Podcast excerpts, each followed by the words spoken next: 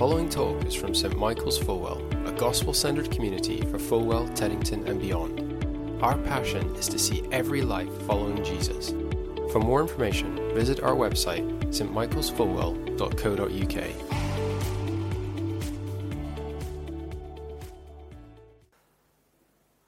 We are going to turn to God's Word, and uh, you might like to pick up a Bible, which hopefully will be nearby.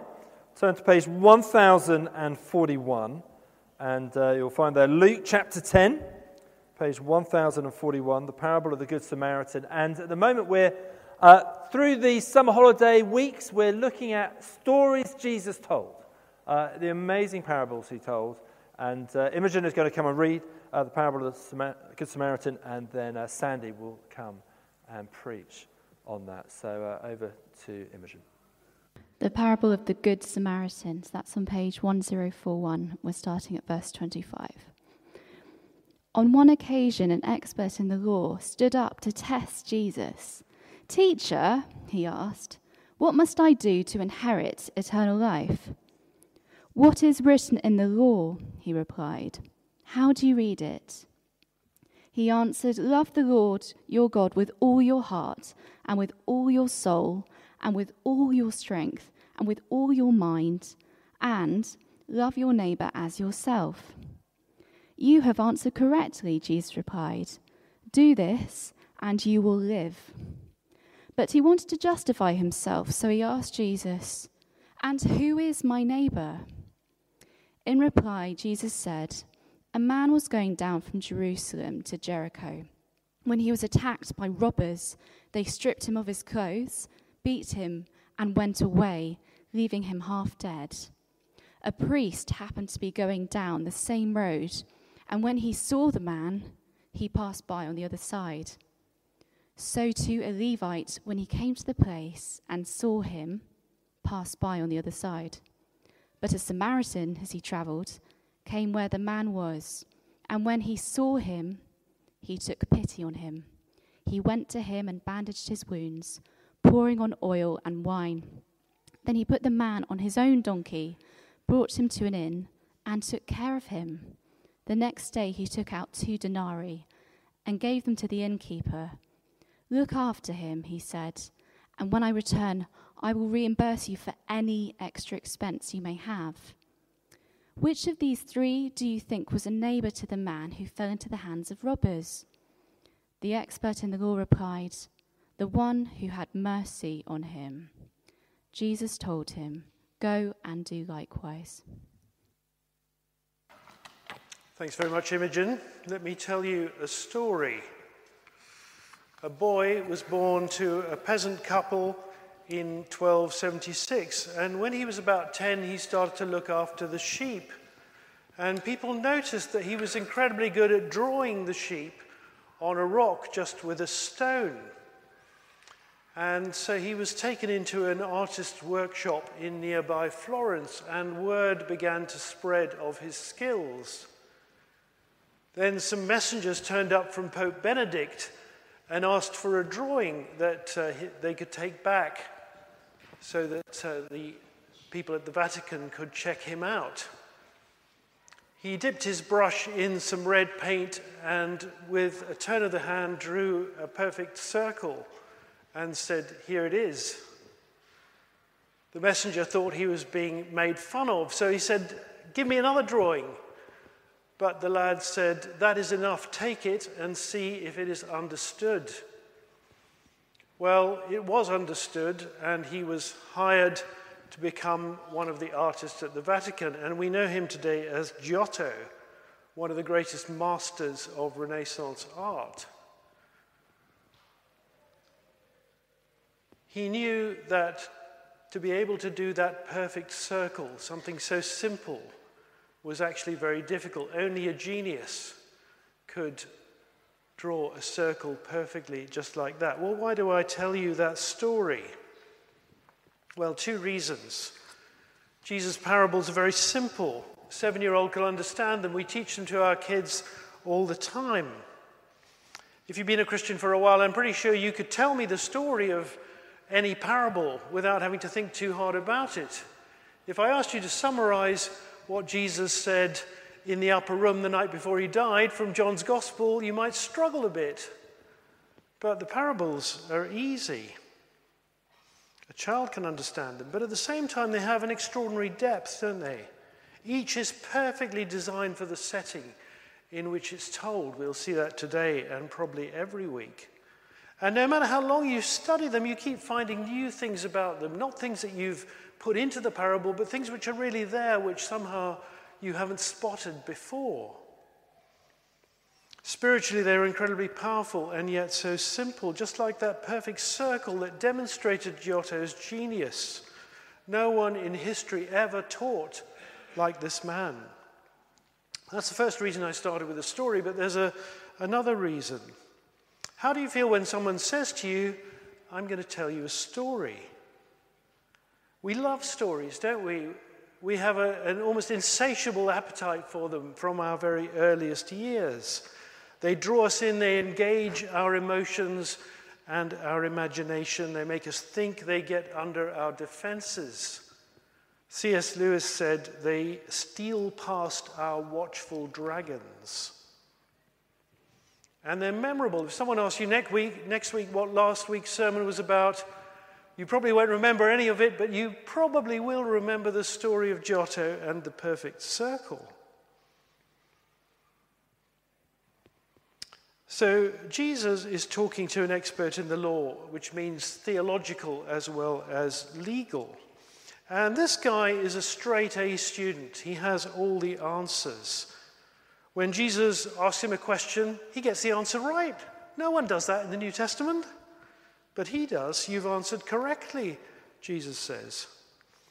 And he asks Jesus a question What must I do to inherit eternal life? Now, someone else asked Jesus that question. Who was it? What must I do to inherit eternal life? Very good. God, what a pair those two are, Margaret and Ruth. The rich young ruler asks exactly that question. Check it out, Luke 18 18. And when he does it, Jesus punches him in the stomach. Not physically, but spiritually. I've kept all the commandments, really? Try this command give everything you have to the poor. Oof! His face fell, we're told. That's what happens when someone punches you in the stomach. But Jesus' approach to the clever lawyer is a bit different. Let's look at verses 26 and 27. What is written in the law? Jesus asked him, How do you read it? He answered, Love the Lord your God with all your heart, and with all your soul, and with all your strength, and with all your mind, and love your neighbor as yourself. It's all about love. All your heart, love your neighbor as yourself. That's pretty straightforward, isn't it? That's it, Jesus says. Do this and you will live. But, verse 29, the man wanted to justify himself, so he asked Jesus, Who is my neighbor? Lawyers love definitions, don't they? Just give me seven points on what a neighbor is, and then I can tick all the boxes and I'll have done everything perfectly. I've got it covered. If it's quite difficult, then that's even better because I can make absolutely sure I've done it all. I just need to know who my neighbor is. He has all the right answers, and yet he completely misunderstands Jesus' kingdom, and he fails to understand, therefore, eternal life, which is a shame because he's a clever bloke. So I guess this sermon is about the 12 inch gap. Do you know what the 12 inch gap is? Well, if you don't, stick around. We'll get the answer shortly. He has all the right words, but no actions. He knows the right answers, but it doesn't change him. Notice that Jesus' two key commands here are about actions, about deeds, not words. Verse 28 do this and you will live. And then at the end, go and do likewise. And I guess this is a, an issue for us too, isn't it? We maybe know the right answers, we believe the right things, but does it really change us? If it doesn't change you, then you don't really believe it. By their fruits, you will know them.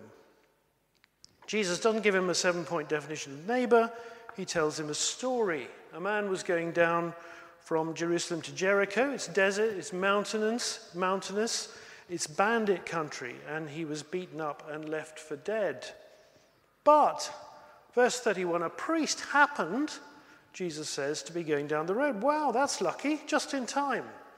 And he sees the man, but he passes by on the other side. He was coming down from Jerusalem to Jericho, which means he'd finished his two weeks at the temple. He was as ritually pure as he could be.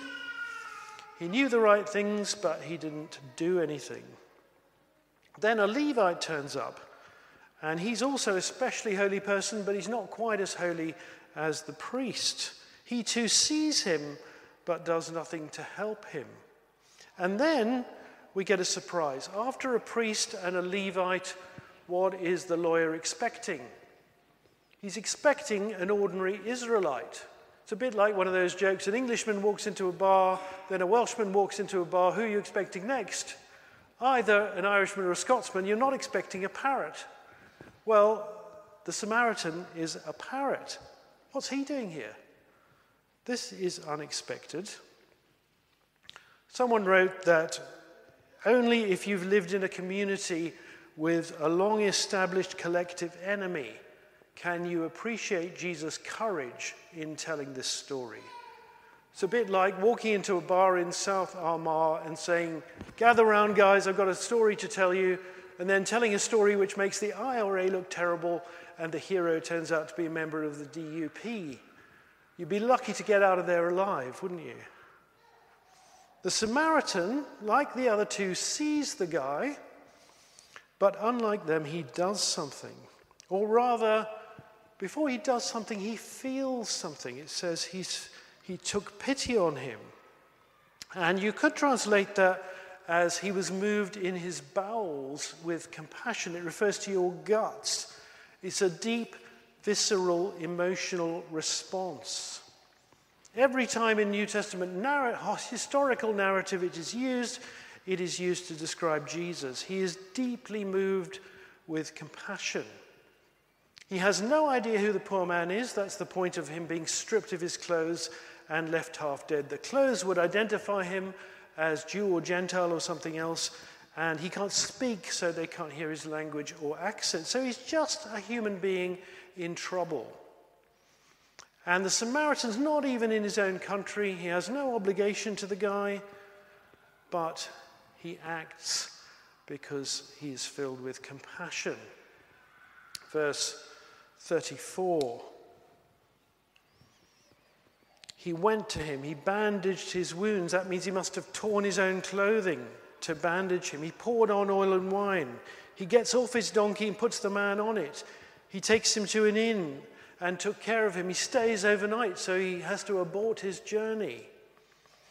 And he says, Whatever you need, I will provide for. This is radical, extravagant generosity. It's all we could ever ask for if we were in trouble, and more for someone he doesn't even know. How do you like that definition of neighbor, Mr. Lawyer? We can't hear the story without feeling guilty, without asking, well, how would I respond to somebody in trouble that I have no connection with? Do we respond like this? Some years ago, two psychologists at Princeton University, John Darley and Daniel Batson, conducted an experiment inspired by this parable. They got a range of people who were studying theology, and they asked them to very quickly, just in 15 minutes or so, prepare a talk on a biblical topic and then present it at a neighboring building. And on the way to the presentation, they passed a man slumped in an alley head down, eyes closed, coughing and groaning. Would they stop and help? To make it more interesting, they introduced three variables. Each student was given a questionnaire on why they decided to train for the ministry. Was it for personal fulfillment or was it to help other people? Secondly, they varied the topic they had to speak on. They were either given what difference does it make to be ordained, or they were given the parable of the Good Samaritan. And then, thirdly, some of them were told, Oh, you're already a bit late, they're waiting for you. And others were told, Oh, they're not ready yet, but you might as well go over there now. When people were asked who would stop, they almost all said the people who were talking on the Good Samaritan and the people who came into ministry to help people. Neither of those things made the slightest difference. In fact, Darley and Batson said some of those hurrying over to give their talk on the Good Samaritan literally stepped over the groaning victim on their way. I'm pleased to tell you, by the way, that no inconvenient victim impeded my smooth progress to church this morning. The only thing that made a difference was whether they thought they were late or not. 10% of those who thought they were late stopped, sorry, only 10% stopped. 63% of those who thought they had a bit of time stopped. Now, I guess the point of that is it shows how easily we pass by on the other side. Jesus here is requiring what no religious system can require a radical, extravagant, costly generosity to anybody in need. That's unreasonable to demand, isn't it? And yet, it's what we desperately need when we're in trouble. And if we gave it, the world would be a very different and much better place. I wonder if you noticed that Jesus reverses the lawyer's question. He asks at the start, Who is my neighbor? Who do I have to care for? But at the end, Jesus turns it around. Look at verse 36. Which of these three do you think was a neighbor to the man who fell into the hands of robbers? Not who is my neighbor that I have to care for, but who is a neighbor to me? He makes him see it from the viewpoint of the victim. The obvious way to tell the story is to make the Samaritan the victim. The third person's an ordinary Jew and he cares for a Samaritan. But instead, Jesus makes the Samaritan the rescuer. What would it feel like to be rescued by somebody who has no obligation to me, from whom I deserve nothing? What difference would that kind of rescue make? Which of these three do you think was a neighbor to the man in desperate trouble? These stories are simple, but they're not shallow, are they? They're, there's an amazing depth to them. C.S. Lewis has a chapter in Mere Christianity entitled Christianity Hard or Easy. And in it, he points out that Sometimes Jesus' demands seem impossibly difficult. Be perfect as your heavenly Father is perfect. Love your enemies. Don't let lust or inappropriate anger enter your heart. Everybody is your neighbor. No ethical system has ever demanded anything like that. It's beyond what's realistic for human beings. But on the other hand, Jesus says, My yoke is easy and my burden is light. Don't be afraid. Don't worry about tomorrow. So, is Christianity hard or is it easy? Lewis says if you're trying to satisfy Jesus' demand in your own strength as your natural self, then you'll never do it. If you try it, it will make you resentful and bitter. What you have to do is hand over your whole self to Jesus to say, I need something miraculous to happen to me, a work of grace that I can't do myself. In other words, we need a new beginning, a new birth. Lewis says, If I'm a field that contains nothing but grass, then I cannot produce wheat. Cutting the grass may keep it short, but all it will produce is grass and not wheat. If I want to produce wheat, the change must go below the surface. I must be ploughed up and resown. As Jesus says, a thistle cannot produce figs. So, do you see what Jesus is teaching the lawyer here? We know the commandments love God with all your heart, etc., and love your neighbor as yourself, but we won't do them unless something happens to us. Something that radically changes us not in our heads, we know the answer, but in our hearts. We need to change our hearts, the control center of the personality. That's where love comes from. So that is the 12 inch gap. Get it? Here to here. The lawyer knows love is the answer, but he doesn't do it because it's in his head and not in his heart. And that's why Jesus tells him a story rather than giving him a definition.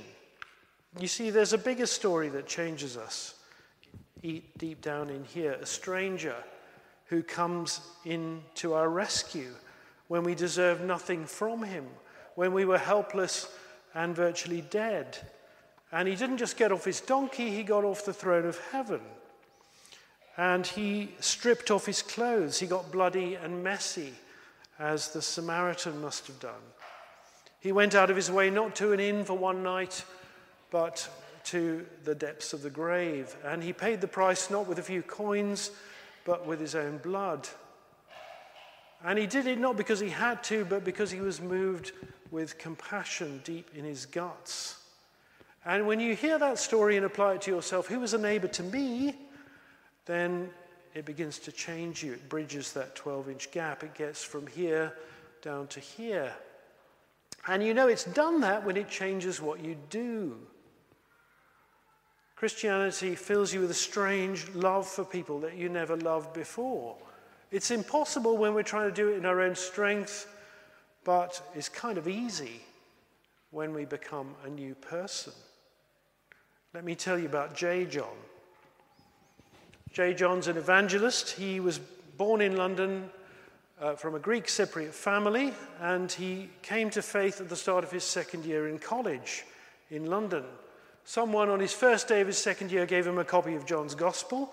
He took it home, read it, and said, Why has no one ever told me this before? And he became a Christian that night on his own at home. And he's still a Christian 45 years later, so it was real. But here's the point the next day, walking from the tube station to his lecture, he passed this homeless guy. He'd passed him every day for a year and ignored him. But on that day, he saw him and he started chatting to him and he took him for breakfast and he got to know him. You know, something had changed in here. The grass had been plowed up and been sown with wheat. It's what George Herbert, the poet, called quick eyed love love sees. We see with our heart. The Pharisee and the Levite saw the man, but they didn't see him. But the Samaritan saw him with love. Let me tell you another story. Tim Keller in New York was once having lunch after church with some of his congregation, and a young woman asked him, What difference does it make that salvation is by grace and not by works? And Tim Keller doubtless had a very thought through, carefully reasoned answer ready to go, but he had a mouthful of food, so he had to chew it first. And while he was chewing it, she answered her own question and she said, I suppose it means that there's no limit to what God can ask me. That's it, isn't it? No limit to what God can ask us. Everybody is your neighbor. There's no one who's beyond the scope of genuine love. I don't think Jesus told us the story to make us feel guilty. He told it to make us realize that we need to change deep down in our hearts. Only that change will give us the power to go and do likewise. So let's summarize. Jesus meets this analytical, highly educated lawyer who has all the right answers, and he tells him a story. He doesn't meet him with an argument or a command, but with a story that is surprising, that's moving, that's all about compassion and love in action. And it's a story that evades his watchful dragons and bridges the 12 inch gap. And it must have made him go away wondering and thinking. Here's a question for you Has this story done more to change lives than any other fictional story ever told in history? It says God wants you to love everyone. Everyone in need is your neighbor. This is what John Wesley said. There it is. Do all the good you can by all the means you can, in all the ways you can, in all the places you can, at all the times you can, to all the people you can, as long as you ever can. Wow. And remember, this isn't an optional choice, and it's not love God or love your neighbor. No, both must be attempted. So, if that's true, question five what sort of church must we be? Well, I suggest to you that proclaiming the good news and caring for those in need go together. They must go together, as we see absolutely clearly in Jesus' ministry. It's like smoke and fire, where you find one, you expect to find the other. John Stott says they're like the two wings of a bird or the two blades of a pair of scissors. They work together, each needs the other. A bird with one wing can't fly. Scissors which have lost one blade are thrown away because they're useless. We need both. And so preaching the gospel changes hearts, and that creates people who care for the vulnerable and don't pass by on the other side. And that in turn, that sort of undeserved mercy and love is rare and beautiful and attractive. It makes people say, wow, something's going on here. They find themselves saying, these people are not just a bunch of weirdos who do odd stuff in a strange building on a Sunday morning. Maybe we better start listening. So, gospel ministry and caring for the vulnerable are symbiotic, not parasitic by which I mean they don't cannibalize each other. It's not more of one means less of the other. No, they both work together for one common aim, which is to build the kingdom of God. And we always need both. I believe that only transformed Christians by their love can heal a broken community. I mean, don't miss the fact that this story is about bridging gaps, not just the 12 inch gap but the gap between Jew and Samaritan. On that road, Jerusalem to Jericho, the injured man is almost certainly a Jew. And Jews and Samaritans never talked to each other, they certainly never touched each other.